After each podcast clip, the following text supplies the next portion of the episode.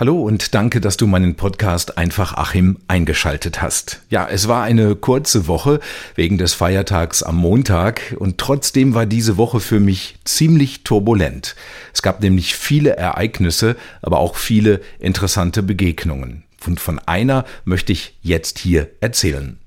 Am Dienstag hatte ich einen Interviewtermin mit einem Theaterschauspieler. Ich kannte den Mann bislang ehrlich gesagt nicht und deswegen war ich ziemlich gespannt auf diese Begegnung.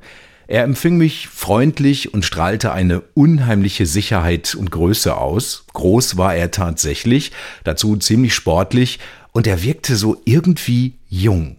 Obwohl ich im Vorgespräch erfuhr, dass er schon 72 Jahre alt ist. Hut ab, muss ich sagen, das sieht man ihm wirklich nicht an. Wir gerieten dann vor dem Interview so irgendwie ins Plaudern. Es entwickelte sich ein sehr tiefgründiges Gespräch. Man könnte auch sagen, zwei Männer in der Blüte ihres Lebens tauschen sich aus. Und irgendwann fragte ich ihn, Sie müssen mir diese Frage nicht beantworten, weil es eine sehr persönliche ist, wenn Sie sich hinsetzen und über die bisherigen Jahrzehnte Ihres Lebens nachdenken, blicken Sie zufrieden zurück? Und er sagte, nein, weil ich viele Leben nicht gelebt oder zu Ende gelebt habe. Wow. Das war ja mein Statement. Und in meinem Kopf begann es sofort zu rattern. Und daraufhin sagte ich zu ihm, sehen Sie, und genau das empfinde ich auch. Es gibt viele Leben, die ich nie gelebt habe und auch nicht mehr nachholen kann. Daraufhin sagte er zu mir, naja, dafür können Sie heute andere Leben leben. Und da war wieder dieser Wow-Effekt. Für den ganzen Rest der Woche musste ich über diese Sätze nachdenken. Ja, es ist wichtig, dass man als Kind im Sandkasten spielt, sich schmutzig macht und Sandburgen baut. Als Erwachsener sehe das ziemlich komisch aus. Es ist wichtig, das erste Verliebtsein, den ersten Kuss, den ersten Trennungsschmerz zu erfahren, weil es uns reifen lässt. Es ist wichtig, irgendwann aus der elterlichen Wohnung auszuziehen und auf eigenen Beinen zu stehen. All diese Dinge sind elementar für unsere Entwicklung. Sie lassen uns reifen. Sie geben uns auch ein gewisses Gefühl der Ruhe und Gelassenheit, denn wir können sagen, dass wir all das erlebt haben. Wir können also quasi einen Haken dahinter machen. Es geht so in die Richtung eines erfüllten Lebens. Ja, und wer möchte kein erfülltes Leben haben? Wenn ich wissen möchte, wie es an anderen Orten dieser Welt aussieht, ja, dann muss ich sie bereisen. Dann weiß ich es. Ich muss beispielsweise heute nicht mehr da sitzen und mich fragen, wie es wohl in einem Radiosender aussieht. Ich muss nicht mehr davon träumen, einmal vor einem Mikrofon zu sitzen und eine Sendung zu moderieren.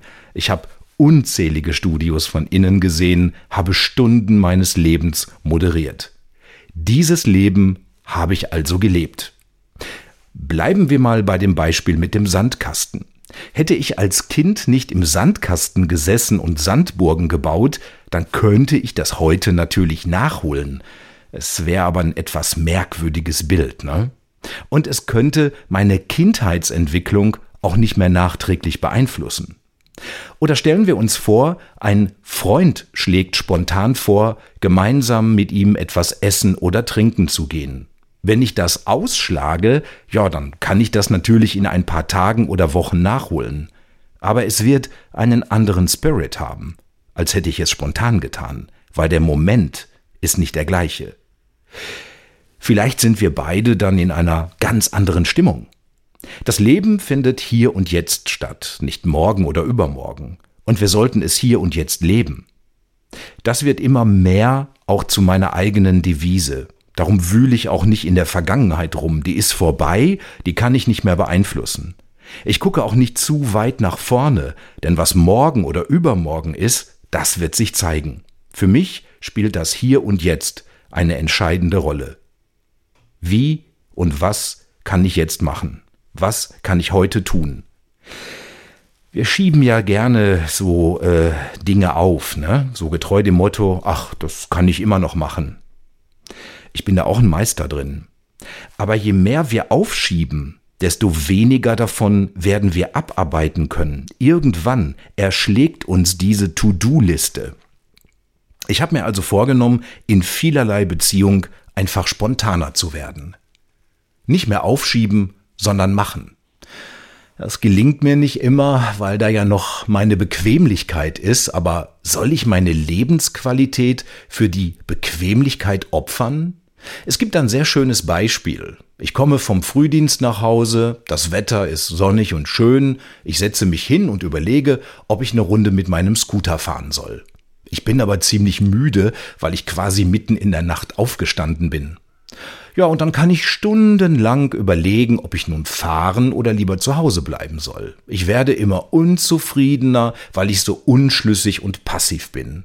Und dann hilft es mir meistens, wenn ich mir sage, so, Schluss mit Nachdenken, auch wenn du total müde bist, schnapp dir deinen Scooter und fahr eine Runde.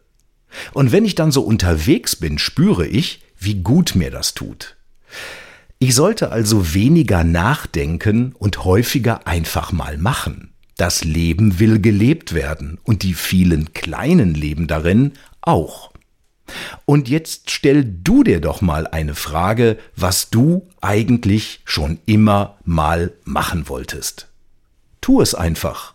Steh dir nicht selbst im Weg. Ich bin zum Beispiel gespannt, welche kleinen Leben ich in der kommenden Woche erleben werde. Und vielleicht erzähle ich ja bald hier in diesem Podcast mal davon. Danke dir fürs Zuhören und hab eine schöne Zeit. Tschüss.